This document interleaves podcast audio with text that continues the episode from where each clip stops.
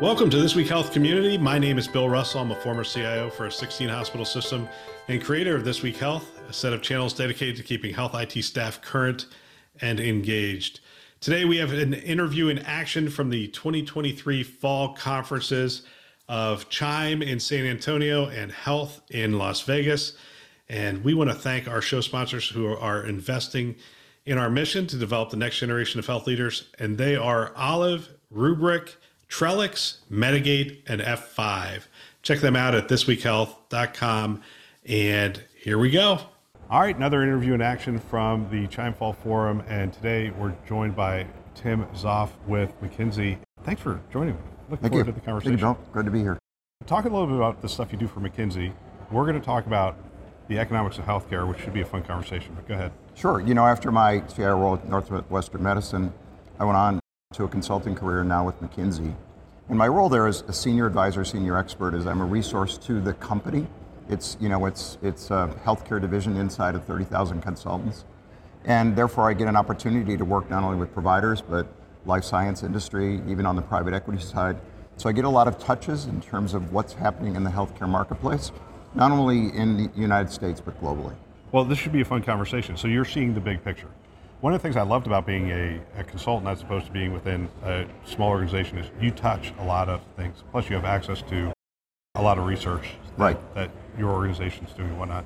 Talk a little bit about the economic headwinds that healthcare is facing right now. Yeah, and I think there, there's a couple things we ought to talk about. First of all, at a macro level, just what we're seeing as we're coming out of this pandemic. You know, we're seeing sort of a multifaceted challenge within healthcare because we have inflation in the broader market. I think economists agree now that some consensus agreement we may be facing a recession next year. And the costs we're seeing in healthcare are escalating across the board, with labor being the top of that, almost a 25% increase that we're seeing in labor, but that's also true with, with supply and other aspects of healthcare.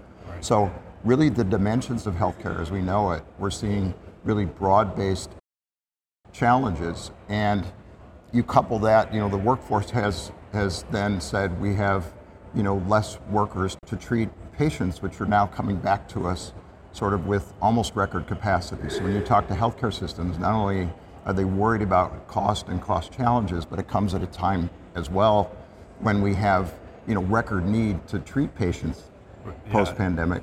So, so pandemic created a, an economic imbalance, if you will, and then we're heading into recessionary times. And we've never, by the way, we've never come out of an inflationary time without a recession. So I, I'm not as optimistic as others that we're going to somehow skate through this and just whatever. And the other background I will give you is a lot of the CIOs, not on the air, but I'm saying, hey, how does it look? And they're saying, I've just been asked for an 8% cut in IT. I mean, this is an area where typically we've seen investment or growth, and the contracts aren't getting any smaller either. What are some of the strategies that we're talking about in healthcare to to weather the storm and maybe even thrive in the storm? Yeah. And I think I, I would put it in almost two dimensions. What is it we're doing with the health system as we know it today, right, in the environments in which we treat patients, and then the bets that people are making about what the future might look like. And I think both things are happening simultaneously. But if you look at how we're trying to weather the storm right now within the existing health system, I would say that you know we do have technologies that allow us to be more efficient. Right. You know, we have we still within healthcare hang on to estimates of you know 30% of what we do, right, and the cost of what we do still are there for the taking. That is, we can simplify our processes, reduce the tasks, right? Um, really automate everything that is, is really routine. And what's interesting is sometimes people say, well, healthcare is really unique. You know, our data within McKinsey would say there are a lot of administrative processes, think about revenue cycle and elsewhere, that if you look at the automation that's happening across other industries, they've done those tasks. So I think part of it is applying existing technology to even non-patient care tasks to really create, you know, some immediate value in the system. And I think that's good from a cost perspective. But importantly, what we have to do is say, how do we reduce all of the administrative and technology burden we have on caregivers? Because they're leaving the workforce. The jobs they have today are not the jobs they want to sign up to for tomorrow. And Yeah. so it's both taking the cost out, but it's really reimagining what our workforce needs, assuming that those, you know, hundreds of thousands of workers that are now leaving healthcare for something else, they're not going to come back to us, or we're not going to keep them unless we really rethink how it is they want to provide care and they want to work in healthcare. Can't deliver healthcare without clinicians and nurses yes. and whatnot. And I'm, I'm a little concerned at this point from you know the economics, and you hear things like, "Hey, eight percent cut." Technology is one of the areas where we can create efficiencies, lighten yes. the burden, and those kinds of things. But traditionally in healthcare, we've missed that mark. We've added technology and added burden at the same time. Yes. And, and now we really have to make the technology work for the clinician. Are we? Are, are, are there strategies? Are there approaches where we're, we're finally getting more uh, efficiency out of the technology that we've put in? Yeah, and I, I do work with some early stage companies, and Lumeon being one of them. But we there are now technologies for which, you know, we're showing that you can do that, that you can reduce, you know, admin, really reduce the, not only the task but improve the coordination. And by doing so, then you release the, relieve the technology administrative burden. You know, I, we think, you know, sort of a little history lesson, you know, on how we created even electronic records, you know, and thinking about really replacing paper processes, we didn't really rethink how we capture the data, how we serve up the data, how it's actually used intelligently, predictively, proactively. So I think now is the time to really step back from that and say, you know, maybe we didn't get all that right, and there's a there's a brighter side on, brighter opportunity on the other side of it. So in some ways, it's my answer would be, we're not going to replace the a lot of the stack of the systems we have. We're going to simplify many of them, but now we need to surround them with really intelligence that says what tasks can go away, what tasks can we automate, right? what technology burden can we relieve then from especially the top of licensed caregivers, right? So that maybe we surround them with a different workforce. That's how we really have to go about thinking about it. One of the things as I look at this, you know, if we we can easily make the mistake of reducing costs and creating more burden. And the, I mean, what about the workforce that remains, uh, both on the IT side and on the on the clinical side?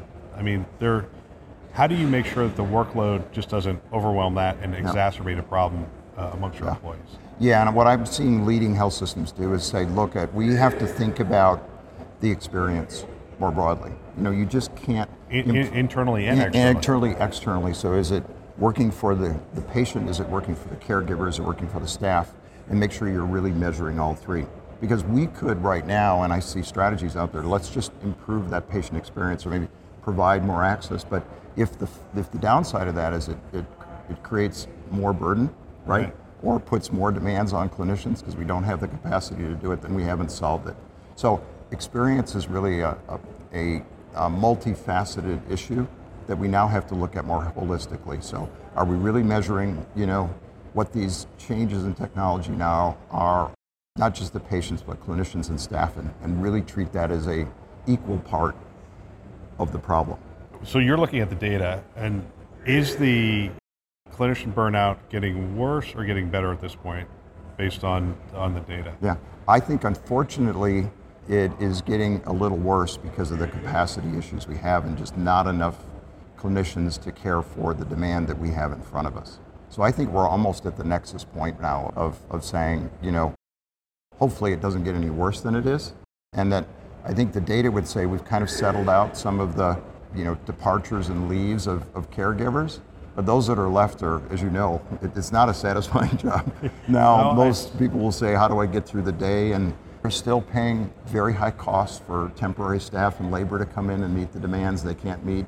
So it's, it's very challenging, but it, it is, I think, a call to action from the industry to say, technology now needs to work for caregivers. We've got to turn, return them to the practice. And we've got to really rethink processes and roles holistically and as I said before, I don't think technology is the fundamental issue. I think there is technology out there that can really improve and simplify and reduce costs in healthcare.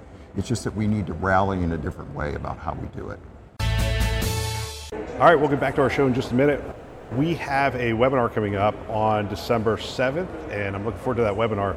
It is on how to modernize the data platform within healthcare, the modern data platform within healthcare. And I'm really looking forward to the conversation. We just recorded five pre episodes for that.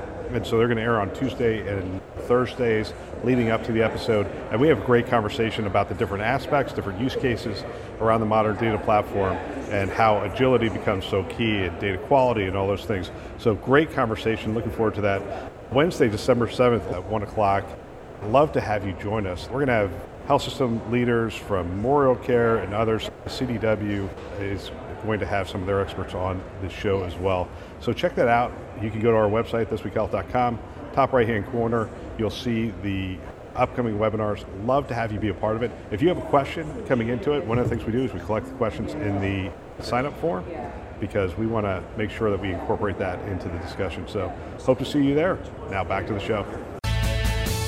I was talking to a partner vendor for an organization and they said, you know, we went into this organization, they wanted us to solve this problem, and what we identified was you don't even need our technology to solve this problem. You just need to, the attending physicians. What was happening is the discharge for the patient that was ready to be discharged was taking eight hours, and they didn't have bed space, they didn't have whatever.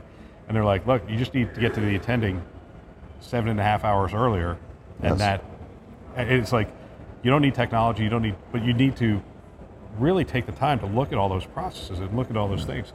And you would think that all that has happened. By the way, this is a large academic medical center that has that problem. Yeah. You sit there yeah. and go, really? I mean, this is our these are our best and brightest, and we're not solving some of the some of the basic challenges. And I, I think it's it's sort of human nature. And I you know I was in an academic institution for 20 years.